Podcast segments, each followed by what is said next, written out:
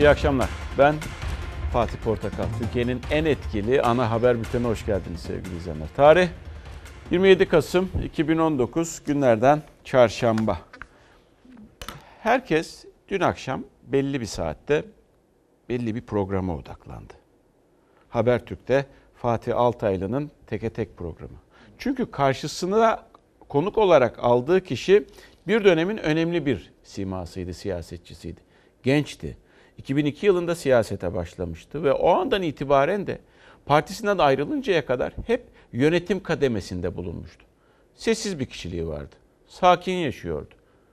Önemli bakanlıklar yapmıştı. AB Bakanlığı, Dışişleri Bakanlığı, ekonomiye bir dönem yol vermişti. Yön vermişti. Ve daha sonra iktidar partisiyle yolları ayrıldı. Sessizliğe büründü. Ve partisinden istifa etme noktasına geldi, istifa etti. Ardından hep ismi konuşuluyordu. Parti kuracak, kurmayacak, olacak, olmayacak. Arkasında şu isimler var, arkasında bu isimler var. Gül var, yok vesaire. Ve işte dün merak edilenlerin çoğuna yanıt vermeye çalıştı. Yanıt veremedikleri de vardı. Tabela bu akşam izledim, dinledim. Eğer izlediyseniz, eğer dinlediyseniz, eğer kaçırdıysanız gelecek birazdan Ali Babacan neler söyledi, neler etti. Sizlerdeki intiba neydi? Sizlerde nasıl bir e, e, imaj bıraktı? Yazabilirsiniz. İzledim ve dinledim tabelası adı altında. Sadece onunla ilgili değil aslında izliyorsunuz ve dinliyorsunuz da bizi. Düşüncelerinizi bu şekilde paylaşabilirsiniz. Geldik S-400'ler. S-400'ler dedik Türkiye ile Amerika arasındaki en önemli problem. Daha doğrusu Amerika'nın problemi. Türkiye'nin almasını istemiyor. E, Türkiye'de alacağım diyor ve dedik ki aldı e, ve kullanacak mı kullanmayacak mı tartışması var şu anda. Ama dedik ki size bakın şu, anda ısınma turlarındayız. Bunu iki hafta önce söylemiştik. Ama Nisan ayı yaklaştıkça yeni yılla birlikte, Ocak'la birlikte, Şubat'la birlikte, Mart'la birlikte daha da bu tartışma artacak. Pompeo dedi ki e, Dışişleri Bakanı S-400 hava savunma sistemini tam olarak operasyonel hale getirmesini istemiyoruz Türkiye'nin dedi. Ve Dışişleri Bakanı konuştu Mevlüt Çavuşoğlu. Dedi kutuda tutulmaz ki dedi. Satın aldık kullanacağız. ABD ile mutabık kalmadık. Bir ürün kutuda tutulmak için alınmaz. Bizim ihtiyacımız var. Türkiye'nin S-400 radarlarını test ettiği iddiaları Amerika'yı endişelendirdi. Dışişleri Bakanı Pompeo bu adımlardan vazgeçmelerini Türkiye'ye ilettik dedi. Çavuşoğlu dayatmayı kabul etmeyiz yanıtı verdi. Hiç kimsenin egemenlik alanımıza girmesine müsaade etmeyeceğini, edilmeyeceğini Cumhurbaşkanımız net bir şekilde söyledi. Başkent Ankara semaları haftanın ilk iki günü hareketliydi. F-16'lar alçak ve yüksek irtifada uçtu. Bir iddiaya göre Rusya'dan alınan S-400 hava savunma sistemi test edildi. Süreç çerçevesinde yapacak faaliyetler vardı. Yine farklı bir şey yok. Test iddiaları Amerika Dışişleri Bakanı Pompeo'da soruldu. Bu kaygı verici. S-400 sisteminin tam olarak operasyonel hale getirilmesi yolundaki adımlardan vazgeçtiklerini görmek istediğimizi Türkiye'ye net şekilde ilettik. Dayatmacı bir uslubu ya da yaklaşımı kabul etmemiz de mümkün değil. Eğer endişeleri varsa bizim teklifimizi kabul ederler. Dışişleri Bakanı Çavuşoğlu Türkiye'nin Amerika'ya teklifini de anlattı. NATO'nun başını çektiği uzmanların konuyu teknik açıdan incelemesini önerdiğini söyledi. En son Amerika ziyaretimizde de bu konuda mutabık kalmadık. Görüşlerimiz halen farklı. Çavuşoğlu S-400 krizinin Amerika ile ilişkileri zehirleyen konulardan biri olduğunu söyledi. Diğer bir konuysa Washington'ın terör örgütü YPG PKK'ya desteği. Bu destek NATO'da krize dönüştü. Habertürk gazetesinin diplomatik kaynaklara dayandırdığı habere göre Amerika NATO'nun YPG PKK'yı Türkiye'ye yönelik tehdit olarak kabul eden planına itiraz etti. Amerikalı yetkililer planın kabul edilmesi halinde terör örgütüyle işbirliği yaptıkları için hukuki anlamda sorumlu duruma düşeceklerini söylediler. Bazı NATO ülkeleri de Amerika'nın yanında yer aldı. Turkey has requested this uh, meeting in view Washington'ın hamlesine Ankara aynı şekilde karşılık verdi. Rusya'ya karşı Baltık ülkeleri ve Polonya için hazırlanan güvenlik planına onay vermedi. Türkiye'nin güvenliği için hazırlanan plan kabul edilinceye kadar NATO planlarını veto edeceği restini çekti. ve e, ilerleyen aylarda daha da e, tartışmalar sertleşecek gibi. Bir taraftan S-400'ü kullanmayın diyen Amerika, diğer taraftan haklı olarak parasını vermişiz e, ve e, almışız. Kullanmak isteyen de Türkiye. Nereye varır işin sonu? Nisan geldiğinde hep birlikte göreceğiz. Şimdi Ali Babacan e, dünün önemli bir ismiydi ve e, dediğimiz gibi Fatih Altaylı'nın programına katıldı. İzledim, dinledim. Siz ne diyorsunuz? Düşünceleriniz ne? Mesela bir vatandaş demiş ki Serkan Bey, e, izledim dinledim parti kurma aşamasında olan birisinin söylemesi gereken her şeyi söyledi. Bizi şaşırtmadı ve ülkede bir farklılık yaratmayacağı da belli diyor. Ama bir başkası da ha diyor ki e, Ünal Bey de ben tatmin olmadım diyor. Bir başkası nihayet başka liderlere saldırmadan proje anlatan bir lider gördüm diyor. Daha tabii Ali Babacan için, Ali Bey için karar vermek erken. Neticede bir geçmişi var, siyasi bir geçmişi var ve bugün yeni bir yolda. Tabii aslında e, şu soruları sormak gerekiyor. Eğer izlediyseniz, eğer kendisini dinlediyseniz, hal ve tavırlarına baktıysanız, söyledikleri kafanızda bir yere, e, söylediklerini kafanızda bir yere oturtturduysanız ondan sonra bu cevapları ancak verebilirsiniz. İzlemeden veremezsiniz tabii ki. Şimdi şu soruyu bir sormak gerekiyor genel itibariyle. Ali Babacan'ın ileride gelecek seçimlerde veya ondan sonraki seçimlerde iktidar şansı var mı? Dün akşam katıldığı o ilk programla yıllar sonra ilk defa konuştu çünkü. Tabii bir de şunu sormak gerekiyor. Şunu sormak gerekiyor. Benim izlenimim o şekilde oldu. Ee, Fatih Altaylı'nın sorularına verdiği yanıtta sanki AKP'li geçmişinden yanlış yapılanlardan ders almış izlenimi verdi. Ama önce tabii ki ders almış diyemem. Sadece ilk gördüğüm itibariyle geçmişten biraz ders almış gibi.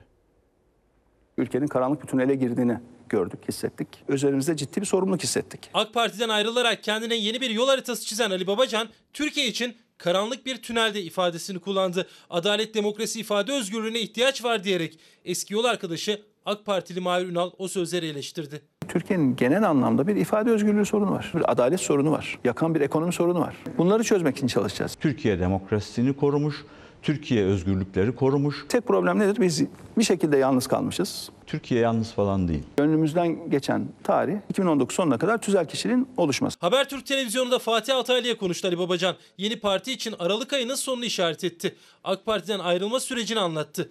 Geçmişin sorumluluğu üzerimizde diyerek. Sayın Cumhurbaşkanımız kamuoyuna açıkladığı için benim ayrılmamı çok istemedi açıkçası. Sadece değerlerde değil, ilkelerde de yani bir önemli bir e, sapma meydana geldi zaman içerisinde. Vicdani terazi öyle bir değişti ki zaman içerisinde eğer hiçbir şey yapmazsak bunun vebali büyük olacak. Hissiyatı ağır bastı. Sorumluluk sahibi olduğumuz dönemle alakalı hiçbir sorumluluktan kaçacak halimiz yok. Günahıyla, sevabıyla o dönem bizim içinde olduğumuz ve sorumlu olduğumuz bir, bir dönemdir. Erdoğan ümmeti bölmekle suçlamıştı Babacan'ı. Eski Başbakan Yardımcısı eski Cumhurbaşkanı Abdullah Gül'ün yeni partinin neresinde olduğu sorusuna da yanıt verdi. Eğer beraber çalışacaksak bu işin başında sizin olmanız lazım dedim. O da yok bu işi sizler yapacaksınız artık dedi. Bize dışarıdan bilgisiyle, tecrübesiyle destek veriyor. Ama nihai kararları biz veriyoruz tabii. En çok da Babacan'ın ekibi merak ediliyor. İsim belirtmedi. Parti kadrosunda kimler yer alacak sır vermedi. Ama partinin hedeflerini açıkladı. Cumhurbaşkanlığı hükümet sistemini de eleştirerek. Meclisten eskiden bütçe geçmeyince hükümet düşerdi. Eski anayasaya göre meclis ciddi şekilde gücünü kaybetmiş durumda. Başkanlık sistemi gelecek, koalisyon dönemi kapanacak diye o gün kampanyaların Öyle yapılıyor. e, en önemli unsurlarından bir tanesi. de. E şimdi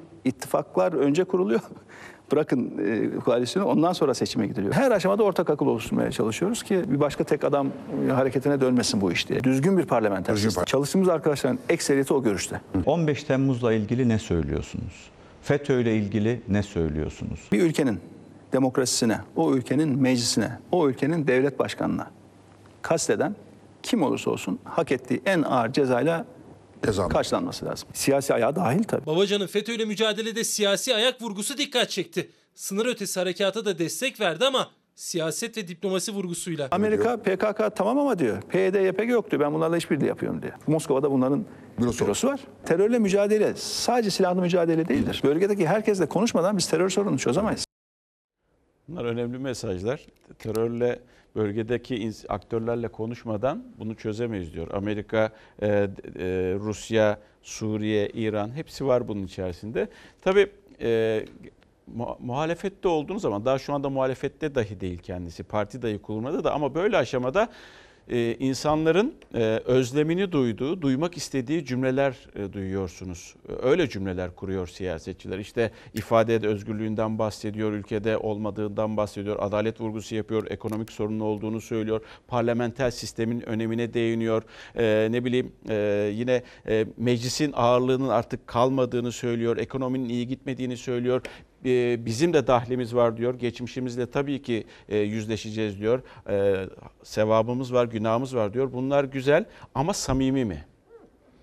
Yani tabii yüzüne bakarsanız ifadelerine bir samimiyet hissediyorsunuz. Ama esas uygulamaya bakmak gerekiyor. İktidar Partisi 2002 yılında iktidara gelirken de bu söylemlerle gelmişti. Ve herkes aa bak güzel söylemlerdi veya birçok kimse farklı söylemlerdi, iyi söylemlerdi dedi. Daha sonra güçlendikçe güçlenen bir Erdoğan ve daha sonra da insanları baskı altına almaya çalışan bir AKP yönetim zihniyeti vardı. Korku siyaseti yapılıyordu. İnsanlar konuşamıyorlar. İnsanlar e, iki kişi bir araya geldiğinde başım derde girer mi diye düşünüyorlar. İfade edemiyorlar düşüncelerini. Bunlar güzel.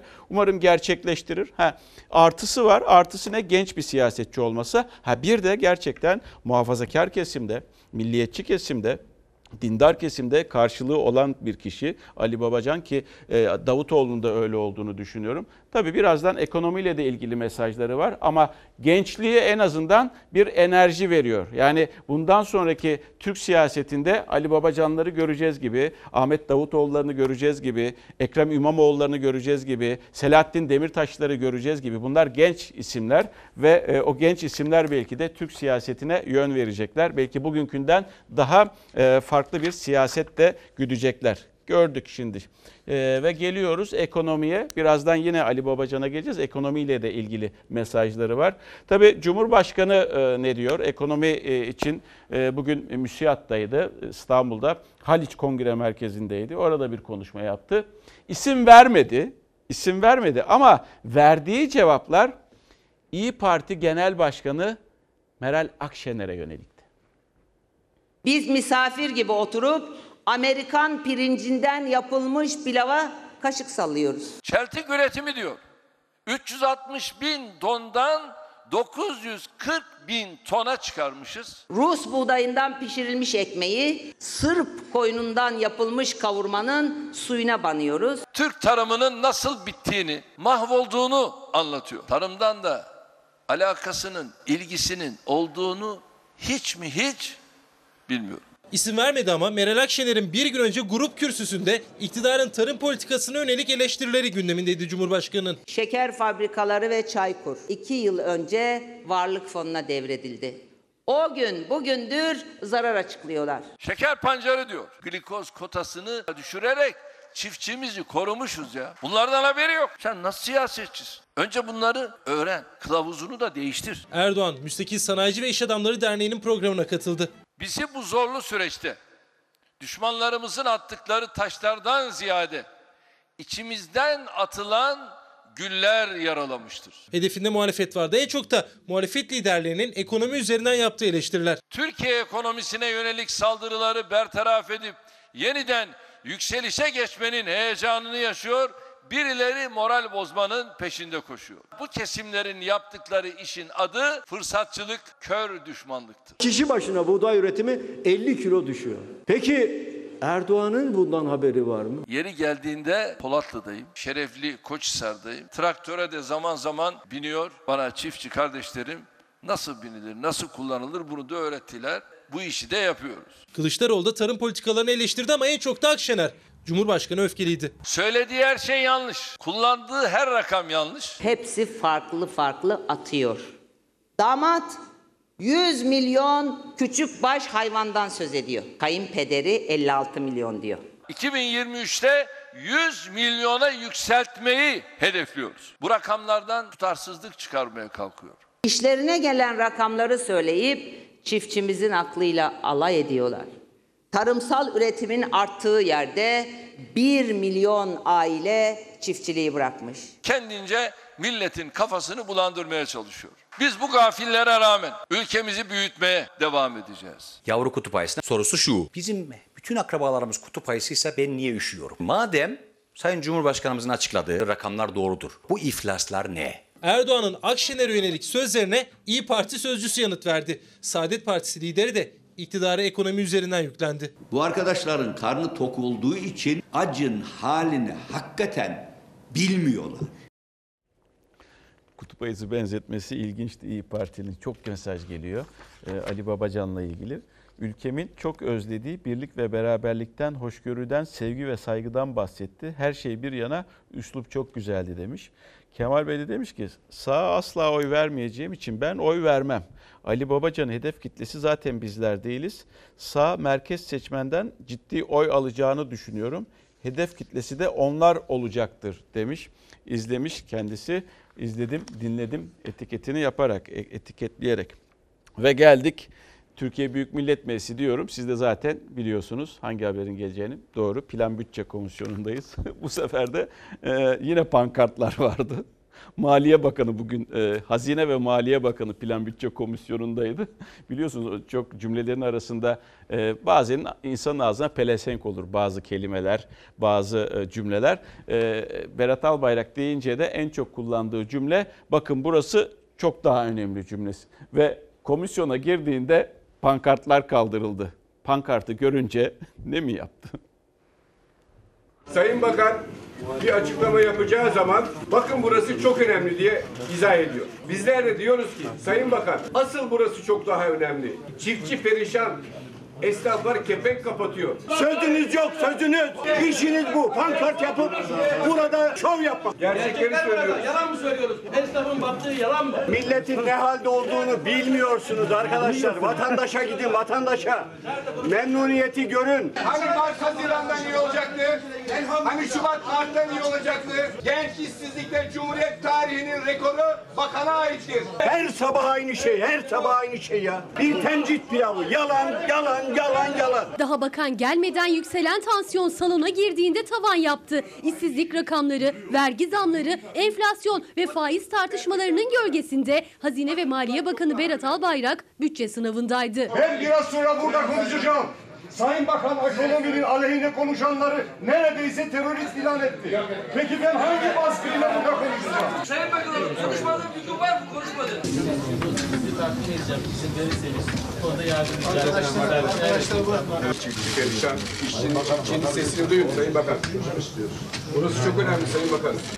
Bakan Albayrak yalnızca tokalaştı muhalefet milletvekilleriyle. Burası çok daha önemli başlıklı pankarta göz ucuyla bile bakmadan yerini aldı. Ama ekonomiye dair ne varsa polemik konusuydu. İşsizlik oranının 2020 yılında %11,8, program dönemi sonunda da %9,8'e gerilemesi hedeflenmektedir. İş kurum kapısında kaç kişi toplum yararına projeden işe girmeye çalışıyor. Haberin var mı? 8 milyon işsiz. Enflasyonun 2020 yılında %8,5'e, 2021 yılında %6'ya, 22 yılında ise %4,9'a düşmesi beklenmektedir. Varsayalım ki enflasyondaki düşüş inandırıcı.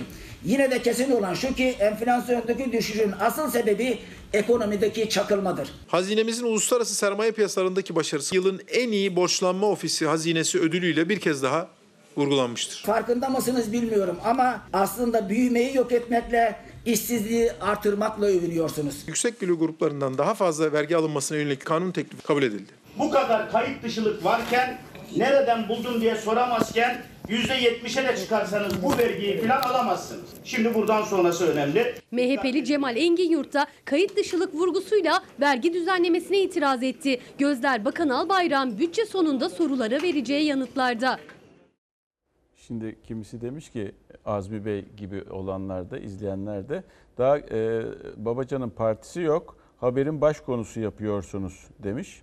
Yani neticede haber yani yani başka da kimse vermiyor zaten. Bugün şöyle bir baktım e, işte hükümete yakın televizyonlar internet sitelerine baktım orada bile yoktu. Görmezden geliyorlardı. Yaptıkları büyük bir hata. Geçmişte de birçok ismi görmezden geldiler. Ondan sonra onlar büyüdüler ve karşılarına geldiler. Önemli rakip haline geldiler ve isimlerini telaffuz etmeye başladılar. Haber haber olduğu için getiriyoruz. Yoksa babamızın oğlu değil. Ali Babacan tanımayız, etmeyiz, bilmeyiz.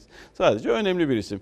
Ee, şimdi geldik bir tarafta bugünün Maliye Bakanı, Hazine ve Maliye Bakanı. Diğer tarafta da geçmişin Türkiye'deki ekonominin başındaki direksiyon, ekonomi direksiyonunun başındaki isim Ali Babacan'dı. Çok e, önemli bir bakanlık, önemli bir isimdi. AB Bakanlığı da yapmıştı vesaire. Ama ekonomiye de yön veren önemli bir isimdi. Tabii o programda Fatih Altaylı'nın programında ekonomiden de konuşuldu. Ha şunu anlıyorsunuz. Evet ekonomiyi e, artısı vardır, eksisi vardır. Bugünkü işte borçlanmayı arttırmıştır vesaire. Başka başka iyi veya kötü şeyler yapmıştır, tartılacaktır. İnsan kafasında bunu tartıyordur. Artıları, eksileri bir tarafa koyuyordur. Ama ekonomiyi ekonomiden anladığını anlıyorsunuz zaten veya e, hissediyorsunuz. Yeni ekonomik programlar açıklandı. Aylardır biliyorsunuz geçtiğimiz aylarda da e, Berat Bey açıklamıştı. Yeni ekonomi programlarının hiçbir karşılığının olmadığını söyledi. Bu ülkenin tarımı var, sanayisi var, turizmi var, ihracat var, her şey var. Ama ne yok? Bir gelecek perspektifi yok. Şu anda Türkiye'de yaşadığımız aslında tam bir varlık içinde yokluk gibi bir durum. Türkiye ekonomisini bu cümlelerle özetledi AK Parti'nin en uzun süre ekonomi dümeninde yer alan isim Ali Babacan. Varlık içinde yokluk sözüyle ekonominin iyi yönetilmediğini söyledi. Halefi Berat Albayrak'ın arka arkaya açıkladığı programlar için de inandırıcı değil dedi. Programların açıkçası piyasada çok karşılığı yok. 2020 ve 22 yılları arasındaki büyümenin potansiyeline yakın dediğimiz %5 seviyesinde gerçekleşmesi hedeflenmektedir. Programın teknik yönünü inceleyenler, parametrelerine bakarlar, iç tutarlarını test edenler görüyor ki bunun arkasındaki hani teknik perspektif ve güven maalesef yok. Yani Türkiye'ye bir öngörülebilirlik getirmekten uzak. Yeni parti hazırlığındaki Ali Babacan Dışişleri Bakanlığı da yaptı AK Parti iktidarları döneminde ama ismi ekonomi yönetimi ile anılıyor. Çünkü AK Parti'nin kuruluşundan 2015 yılına kadar önce hazinenin başındaydı ardından ekonomi yönetiminin. 2002-2007 arası Hazineden sorumlu devlet bakanıydım. Aynı zamanda Avrupa Birliği bakanıydım. Daha sonra küresel kriz çıktı. Başbakan yardımcısı oldum. Ekonomiden sorumluydum. AK Parti'nin ekonomik kalkınmayla övündüğü yıllarda ekonominin dümeninde yer alan Ali Babacan eski partisinin bugünkü karnesini değerlendirdi. Üretim ve işsizliğe dikkat çekti. Özel sektör tarafında bankalarımız var. Türkiye'nin en kıymetli insan sermayesi buralarda. Elinizde pırıl pırıl kurumlar var. Üretmeyi bilen bir ülke var. Yani bu, bu ülkenin her şeyi var. Bir gelecek perspektifi yok. Uzun vadeli yatırım gelmeyince bu sefer işsizlik artıyor. 2018 Aralık dönemine kadar olan sürede 8 milyon ilave istihdam artışı sağlanmıştır. Genç işsizlik şu anda %27.4. İstatistiklerin tutulduğu günden bugüne kadar ilk defa bu orana çıktı. Genç işsizlikte Cumhuriyet tarihinin işsizlik oranında da %14'te son 15 yılın rekorunu kırdı Türkiye. Ali Babacan Türkiye'nin yatırımcı çekemediğini söyledi. Ekonominin bir başka çıkmazına daha dikkat çekti. Borçlanma faizine. 2002'deki Amerikan Merkez Bankası'nın bilanço büyüklüğü 800 milyar dolar. Bugün 4 trilyon dolar, 5 kat büyümüş. Avrupa Merkez Bankası'na dönüyorsunuz. Yine 800 milyar euro, bugün 4.8 trilyon euro. Para bolluğu çok fazla şu anda dünyada. Borçlanma maliyetlerimizde de belirgin bir düşüş gerçekleştirmiş. Almanya 30 yıl vadeli eksi faizle borçlanıyor. Eksi faiz ne demek? 100 lira borçlanıyorsunuz yerine 99,5 ödüyorsunuz. Türkiye şu anda maalesef ciddi faiz ödeyerek ancak borçlanmak zorunda kalıyor. Babacan isim vermedi ama mesajlarını net verdi. Kuracağı partinin ismi henüz belli değil ama en iddialı vaatlerinin ekonomi başlığında olacağı kesin. Konu ekonomisi finansta ben çıkışlar yokuşunda büyümüş birisiyim. Ankara'nın ticaretinin kalbinin attığı bir yerdir orası. Tabii. E, hem e, büyük ölçekli ekonomiden hem küçük ölçekli ekonomiden anlarım demek istiyor. Ama tüketime dayalı ekonomi modelini de Türkiye'ye dayatan isimdi Ali Babacan. Ve o ve mevcut iktidardan bahsediyorum. Yani üretimin azaltıldığı bir ülkede bugünlerde bugüne katılmayabilirsiniz. Ama onun uyguladığı modellerle biz buraya geldik. Onun da içinde olduğu modellerle biz buraya geldik. Üretim dünden bugüne azalmadı Türkiye'de. iki yıl öncesinden azalmadı. Bunun önlemleri, bunun adımları onun da içinde olduğu iktidarlar döneminde atıldı. Ve biz bugün sonucu yaşıyorsak eğer, bu sonuçları yaşıyorsak Ali Babacan'ın da içinde olduğu o günkü hükümetlere bakmak gerekiyor. Kendisi çok güzel bir cümle söyledi. Sevabıyla günahıyla dedi hesap vermek zorundayız. Hesap vermek zorundasınız Ali Bey. Eğer gerçekten bu milletin seçmenin önüne çıkacaksanız o hesabı vermek zorundasınız ki benim bir tane oyun varsa oyu da kafam eğer size yatarsa size vermek isteyeyim veya size verebileyim. Ve yani tatmin edici veya tatmin etmediği dış politika konularında çok net değildi gibi. Onu da söyleyebiliriz. Esat ve Sisi konusunda görüşür müsünüz diye sorular soruldu. Ee, ona da hazırlanıyoruz cevabı ver, verildi. Nihat Ergün, Beşir Atalay e, ve e, Sadullah Ergin'le ilgili soruya algı olabilir, gerçekler ayrı diye bir cevap verdi. Aslında daha çok vereceği, daha çok sorulacak sorular, çok da vereceği cevaplar var. Ama o cevaplarla seçmeni eğer çıkıyorsa seçmenin karşısına çıkacak gibi e, insan insanların kafasındaki sorulara da cevap vermek zorunda. Ve geldik. Şimdi biliyorsunuz seçimlerden önce e, Sayın Erdoğan zaten eğer büyük şehirlerde kaybedecek olursa bir e, formül üzerinde çalıştıklarını, çalıştıklarını demiyorum ama nasıl onları çalıştırmayacaklarını anlatmaya çalışıyordu verdiği mesajlarla. Topal ördek e, örneğini bileceksiniz. O dönemlerde yani bundan 7-8 ay önce seçim öncesinde topal ördek benzetmesi de yapmıştı. Yani çalıştırmam demek istiyordu. Biliyorsunuz şu anda büyük belediyeleri kaybetti İstanbul, Ankara gibi ve onlar e, maalesef kamu e, bankalarından e, parasal ihtiyaçlarını gideremiyorlar, alamıyorlar, kredi çekemiyorlar. Kamu bankalarından, hepimize ait olan kamu bankalarından bahsediyorum. Ve e, dün salıydı grubunda horona girdin yapacaksın dedi. Sen bu işin altına girdin becermek zorundasın demek istiyordu aslında. Parayı bulmak zorundasın diyordu. Merkezi yönetimin başındaki kişi keyifli bir şekilde. Ha taraflardan cevaplar geldi bugün. Ee, İstanbul'da Ekrem İmamoğlu horonda en iyi benimdir dedi. İyi de teperim, horon teperim dedi. Mesajını gönderdi. Ankara, Ankara'da vardı değil mi? Heh, Ankara'da şu mesajı gönderdi Mansur Yavaş. Biz parayı buluruz.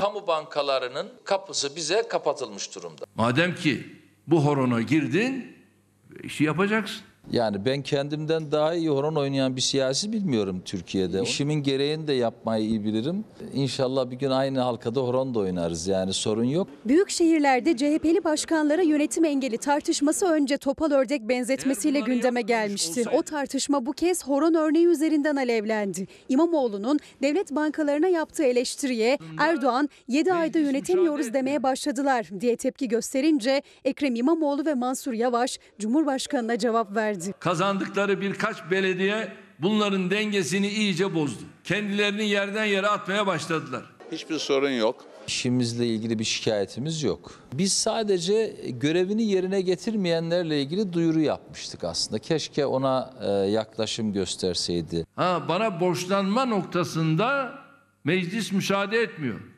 Arkadaşlar borç yiğidin kamçısıdır. Borcun ne olduğunu bilme konusunda e, bizimle hiç vakit harcamasına gerek yok. AK Partililerin çoğunlukta olduğu İstanbul ve Ankara Büyükşehir Belediye Meclislerinde CHP'li belediye başkanları istediği miktarda borçlanma yetkisine sahip olamıyor. Son örneği yine bütçe görüşmelerinde indirimlerin yarattığı açığı kapatmaya çalışan Ankara Büyükşehir Belediye Meclisi'nde yaşandı. AK Parti sıralarından gelen itirafa Mansur Yavaş gülerek karşılık verdi. Siz neyin borçlanmasını bizden Hayır, istiyorsunuz? a- Biz bu su indirimi seçim Tamam. bitmeden önce yaptık. Peki kim indirdi? Ama Ankara halkı takdir etti. Sizi belediye başkanı Tamam. seçti. Biz buna saygı duyuyoruz. Biz de bununla karşılaşabilirdik. bir AK Parti'ye katrilyon evet karşılaşınca ne yapacaktınız? Biz onu çözerdik. Nasıl çözerdiniz? Şapkadan tavşan çıkaracak.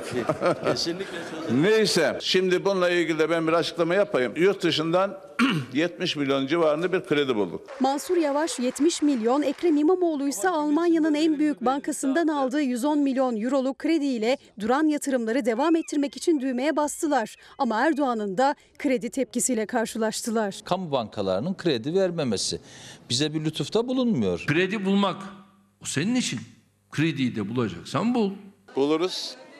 Buluruz yani biz e, belediyenin borçlarını bilerek aday olduk. Çözümde art niyet ya da çözümsüzlük oluşturma eylemini gördüğümüz anda hem Sayın Cumhurbaşkanı'nı bilgilendiririz hem kamuoyunu bilgilendiririz. Çok kötü bir düşünce ya. Cumhurbaşkanı düşüncesi. Ki bizim paralarımız. Kendi parası da değil. Bizlerin parası. Hizmet etmek isteyen belediyelere verilmesi gereken paraları. O gerçekten kamu bankalarındaki paralar da AKP'nin parası değil, Sayın Erdoğan'ın parası da değil. Kimin parasını kimden saklıyorsunuz? Hepimizin parası. Cumhuriyet Cumhuriyetteki yurttaşların herkesin parası. Ve böyle bir kötü düşünce olabilir mi ya? He, ama sorgulayan her insan unutmayınız. O partiden de olsa, başka partiden de olsa sorgulayan her insan bu cümleyi, Cumhurbaşkanı'nın o cümlesini vicdanında da, aklında da sorgulayacaktır. Kötü bir düşünce olduğunu da, kötü bir düşünce olarak söylendiğini de fark edecektir. Ben kötü niyetli bir düşünce olduğunu söylüyorum. Ha, önümüzdeki zamanlarda anketler başladığında göreceğiz. Ve hala daha düşme devam ediyorsa iktidar partisine gelen anketler onu gösteriyor. Ha, o zaman da şapkalarını koyduklarında ha biz geç kaldık demesinler. Zaten o zaman samimiyetsiz olduklarına karar verin. Bakın şimdi bu olay da çok enteresan. Ee, su olayı susuzluk e, susuzluk riski var diyordu e, İstanbul ve Ankara ile için Ankara için ve onu söylerken de sanki niyeti yani ha, yağmur yağmasın da susuz kalsın İstanbul ister gibiydi. Birazdan o ifadeleri duyacaksınız Türkiye Büyük Millet Meclisi'ndeki kurul e, grup toplantısında daha dün söylemişti. Mansur Yavaş Ankara'da su sorunumuz yok dedi. İstanbul'dan da bir cevap geldi. İstanbul'dan gelen cevapta ise biz kendisine güvendik dedi İmamoğlu Erdoğan için. Çünkü Erdoğan'ın geçmişte söylediği sözler vardı. Ee, daha seçim sürecinde 40 yıl boyunca İstanbul susuzluk yaşamayacak diyordu. Devamını getirdi İmamoğlu. 2040'a kadar hani su sıkıntısı yoktu diye sordu. Belediye başkanı olmak e, bazı şeyleri, riskleri almak demektir. Havalar böyle giderse İstanbul susuzluğa doğru yürüyor. 5 aylık 4 aylık kuraklık üzerinden bizi de suçluyor yani. Ama şu anda önümüzdeki yıl için İstanbul'un bir su sorunu yok. Benzer şey Ankara için geçerli. Ankara için böyle bir şey söz konusu değil. Allah yardım ediyor, yağmur yağıyor. Yağmurlu bir günde gündem susuzluktu. Cumhurbaşkanı son yerel seçimde AK Parti'den CHP'ye geçen Ankara ve İstanbul için kuraklık alarmı verdi. İki ilin başkanından yanıt gecikmedi. İmamoğlu referans olarak seçim öncesi Erdoğan'ın açıklamalarını gösterdi. 2040'a kadar hiçbir su problemi yok dediği İstanbul'da e, biz de Sayın Cumhurbaşkanı'nın sözüne itimatla göreve geldik. İstanbul'un su sorununu çözdük. 2040 yılına kadar böyle bir sorun yok. Yani niye yanıltılmış Sayın Cumhurbaşkanı bence onun hesabını sorsun. Cumhurbaşkanı Erdoğan yine İstanbul ve Ankara için atık su sorunu yaşanacağı iddiasında bulundu. Hem İmamoğlu hem de Yavaş merkezi hükümeti ve önceki dönemleri işaret etti. Atık su noktasındaki sıkıntılar. Yapacaksın arkadaş, çözeceksin bu sorunu. Mesela DSİ Genel Müdürü ne yapıyor İstanbul'un e, barajları ile ilgili Melen Barajı devreye girmedi mesela. E, biz görevimizi yapıyoruz. Daha önceki yönetimin yapmadığı bazı acil e, yatırımlar var. Örneğin arıtma tesisleriyle ilgili buraya harcanacak para da başka kanallara harcanmış. Sayın Erdoğan dün konuştu, susuzluktan bahsetti İstanbul'a. Dün de yağmur yağdı. Bunu da söyleyeyim Allah'ın adaleti işte. Şimdi geldik neden şimdi yapılmıyor sorusunu soracağız. Haberi izleyin. Neden şimdi yapılmıyor sorusunu siz de soracaksınız. 6 ay içerisinde termik santrallerdeki filtrelemeye ilişkin e, adımları e, santrallerin atması gerekiyor. Atmazlarsa ya biz kararlı bir şekilde atacağız. Tarlanın taşıyla tarlanın kuşunu vuracaklar. Öyle bir şey olamaz. Sen filtreyi takamadın peki biz takalım. Kimin parasıyla? Kamunun parasıyla, devletin parasıyla. Bakan kurumun açıklaması bacalarına filtre takmaları için iki buçuk yıl daha ek süre verilen termik santrallerle ilgili yeni bir tartışma başlattı. Bakanın 6 ay şartından söz etmesi ve onlar adım atmazsa biz yaparız çıkışı muhalefeti kızdırdı. Cumhurbaşkanımız da aynı görüştedir. 6 ay içerisinde adılmayan adımları, adımları biz e, bakanlık bakanlıklar olarak e, reysen kararlı bir şekilde atacağız. Milletin parasıyla o zehirlediği halktan aldığı vergilerle aldığı kaynaklarla gidip bacalara filtre takacak. E isterseniz gidin bir de bu termik santrallerin patronlarına Sayın Bakan bir masaj yapın isterseniz. Alırken para vermiyorlar. Aldıkları zaman içeride para var. Kasada parayla alıyorlar. E filtre, filtre de şimdi devlet yapacak. Ne güzel İstanbul ya. 6 aylık süre içerisinde e, ilave bir 6 ay vermiş olacağız. Öyle öyle düşünüyorum. Buna bir gün müsamaha göstermek haramdır. İnsanı yaşat ki devlet yaşasın diye başlanmış yarışın iş adamlarımız yaşasın ki AK Parti yaşasına dönmüş olmasını doğru bulmuyoruz. 15 termik santral 2013'te özelleştirildiğinde çevreye zehir saçan bacalarına filtre taktırmaları için 2019'un sonuna kadar süre verilmişti. Ama taahhütlerini yerine getirmediler. Geçtiğimiz hafta torba yasayla gelen bir düzenleme ile bu şirketlere 2,5 yıl daha erteleme getirildi. Ama Çevre Bakanı kurumun 6 ay açıklaması tansiyonu yükseltti. 2022'ye kadar bekleme gibi bir durumu söz konusu değil. Yalan söylüyor. Daha önce de söylemişlerdi. Bu son demişlerdi. AK Parti'nin bir sayın grup başkan vekili bir daha uzatırsak bıyıklarımı keseceğim demişti. Kanun şunu diyor 6 ay içinde bir plan verecekler diyor. Cumhurbaşkanımız eğer bu tedbirler hayata geçirilmezse burası kapatılsın talimatını verdi. AK Partili Mahir Ünal, Cumhurbaşkanı'nın tedbir almayan santraller kapatılsın talimatını dile getirdi. Ama Çevre Bakanı Murat Kurum'un 6 ayın sonunda şirketler adım atmazsa biz atacağız mesajı kafaları karıştırdı. Ya insandan bahsediyoruz ya. İnsandan, çocuktan, gençten, e, kadından, erke, erkekten, yaşam hakkından bahsediyoruz. En doğal hak ve o hak gasp ediliyor şu anda. İnsanlara yaşamayın deniliyor. İnsanlara ölün demek isteniyor. Neden 6 ay bekleniyor? Neden şimdiden bacaları takılmıyor? İnsanları neden e, zehirli, insanlara neden zehirli hava solutuyorsunuz? Buna nasıl vicdanınız el veriyor, müsaade ediyor? Sayın Cumhurbaşkanı, sayın yetkililer, sayın e, işte Enerji Bakanı vesaire akla kim gelirse. Yani Çevre Bakanı yazıktır ya, günahtır ya. Nasıl yüreğiniz el veriyor buna? Ve bir başka sorun yine Güneydoğu'dan bu kez Güneydoğu'dan e, Güneydoğu'da elektrik dağıtım şirketi var DEDAŞ. 1 milyar 200 milyon TL alacağım var dedi çiftçiden. Yani o şirkette işini döndürmek zorunda. Ama diğer taraftan da çiftçi işte hani tarımı çok iyi hale getirdik diyorlar ya. İnsanlar para kazanamadıkları için zaten ödeyemiyorlar parayı. Ve bir taraftan şirket alacağını almak istiyor. Çiftçi ödeyemiyor ve elektrikleri kesildi. Peki elektrik kesilince ne oluyor? Suyu çekemiyor alttan mahsulünü sulayamıyor. Bu sorunu kim çözecek, nasıl çözecek? Bu gördüğünüz kutu su pompasını çalıştıran panodur. Şu an Çalıştıralım mı? şu an çalıştırmak istiyoruz. Bakın bu start düğmesidir. Çalışmıyor. Niye? Çünkü voltaj elektrik yok. Köyün girişinde kabloları kestikleri için bu kuyuya enerji gelmiyor şu anda. Tarımsal sulamada en çok enerji tüketen illerden birinde Mardin'de bir buğday tarlasındayız. Bu tarlaya yaklaşık 10 gün önce tohumlar atıldı, sürüldü ve aslında şu anda sulanması gerekiyor. Ama o sulamayı yapacak fıskiyeler dönmüyor çünkü elektrik enerjisi yok. Elektrik dağıtım şirketi kabloları kesti. Keseceğini de günler öncesinden yaptığı yazılı açıklamayla bu son uyarımızdır diyerek duyurmuştu. Gece yarısı gece 12 itibariyle telleri kestiler. Bir tek bunun değil 5-6 tane koyunun öyle kesildi. Dağıtım şirketi elektrik borçlarını tahsil edememekten, çiftçi o borca güçlerinin yetmemesinden dertli. Türkiye'de tarımsal sulamaya bağlı enerjinin neredeyse yarısını karşılayan Güneydoğu Anadolu bölgesine elektrik veren dağıtım şirketine göre sadece Mardin'de 6401 abonenin toplam 1 milyar 265 milyon lira borcu var. Şirket duyurduğu gibi kesintilere başladı. Mardin, Kızıltepe, Sevimli köyündesiniz. Peki Sevimli Köyü'nün elektriği var mı? Dünden beri kesik. Mardin Kızıltepe Yaşar köyünde. Elektrik var mı? Yok. Peki çiftçi niye borcunu ödemiyor? Çiftçi borcunu ödüyor. Zaten devletin verdiği bütün destekler çiftçinin hesabına girdiği andan itibaren TEDAŞ tarafından bloke ediliyor. Tüm para çekiliyor. Sadece devletteki destek miktarını alabilmek için daha fazla çiftçiye yükleniyor. Fatura mı şişiriyor diyor. Fatura şur ki ha, fatura demişken size şunu da söyleyeyim ortada fatura da yok. Bize gelen fatura da bu.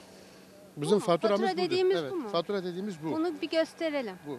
Fatura dediğiniz kağıdın üstünde bir hesap numarası var. Altında tutar olarak borcunuz yazıyor. Aynen, Elle evet. yazılmış. Kim yazdı bunu? TEDAŞ yani tarımsal sulamaya bakan elemanlar. Hani TRT payın hani neresinde? Hani KDV'si nerede? Birim fiyatınızı biliyor musunuz? Birim fiyatını bilen yok. Çiftçinin iddiası büyük. Fatura yok, kullanılan elektriğin ayrıntısını göremiyoruz diyor. Ve dağıtım şirketinin faturaları şişirdiğini, çiftçinin elektrik borcunun %55'ini karşılayan devletin de zarara uğratıldığını iddia ediyor.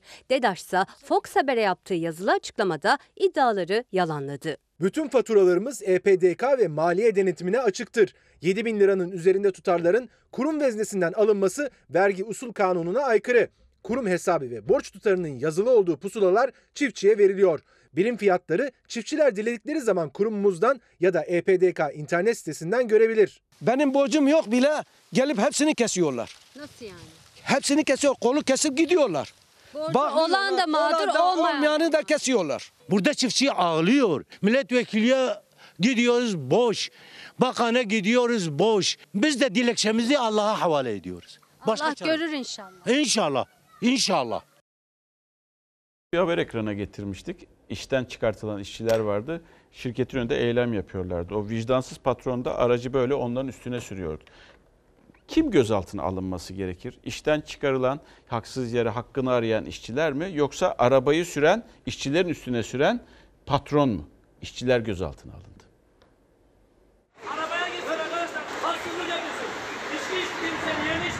Tek istedikleri haklarını alabilmekti ama başlarına gelmeyen kalmadı. Yaptıkları eylem sırasında önce işverenin aracı üzerlerine sürüldü. Ezilme tehlikesi atlattılar. Sonrasında da gözaltına alındılar. Yolu tıkama, trafiği engelleme, çevrenin huzurunu bozma iddiasıyla. Araç kendine bizim üstümüze sürdüler ve bizim canımıza kastettiler. Sabah da buradaydık. Yolun öbür tarafa geçtiğimiz diye polise bize müdahale etti. Adamlar motor çekiyor buraya işgal etmiyor ama biz oraya geçince işgal ediyoruz. İşçiler İstanbul Büyükçekmece'de özel bir üniversitenin şantiyesinde çalışıyordu. Yaklaşık bir ay önce işten çıkarmalar başladı. İddiaya göre çıkarılan işçilerin haklarının bir kısmı ödenmedi. Çalışmaya devam eden işçiler de ücretlerini alamadıkları için iş durdurma eylemi yapınca onlar da aynı kaderi paylaştı. Uzun zamandır ödenmeyen e, fazla mesai alacakları var. Pazar günleri çalıştırmışlar ödenmemiş e, ücretleri.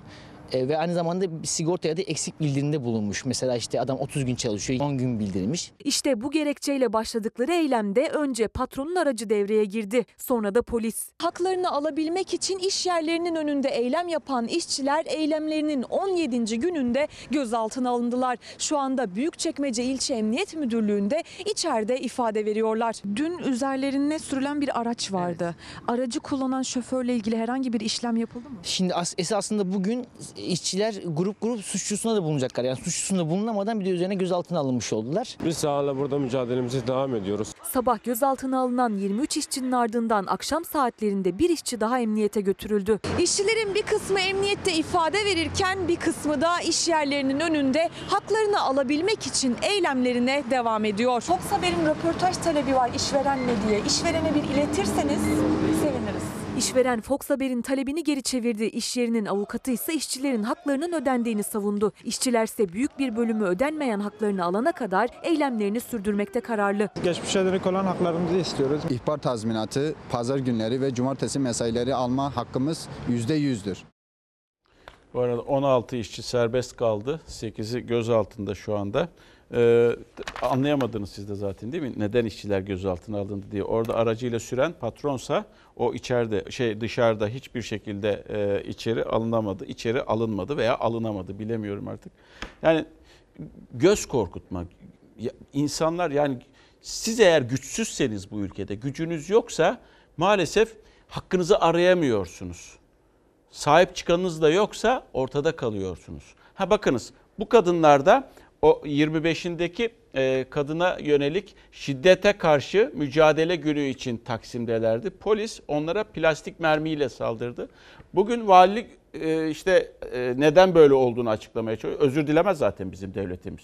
Öyle bir şey yoktur. Ha İçişleri Bakanı orantılı güç kullandık dedi. Nasılsa artık. Yani özürleri kabahatinden daha büyük aslında.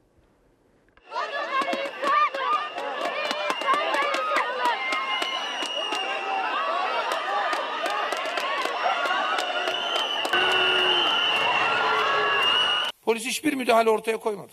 Elindeki gazla beraber hafif bir gaz sıktı ve gaz sıktıktan sonra da olay dağıldı. İçişleri Bakanı Süleyman Soylu hafif bir gaz sıkıldı dedi. Emniyet Genel Müdürlüğü kullanılan gücün orantılı olduğunu, kadına yönelik şiddetle mücadele gününde kadınlara yönelik polis şiddeti meclisinde gündemindeydi. Şiddete karşı yürüyen kadınlara devletin şiddet uyguladığı başka bir ülkede dünyada göremezsiniz. İçişleri Bakanı'nın tutumu budur.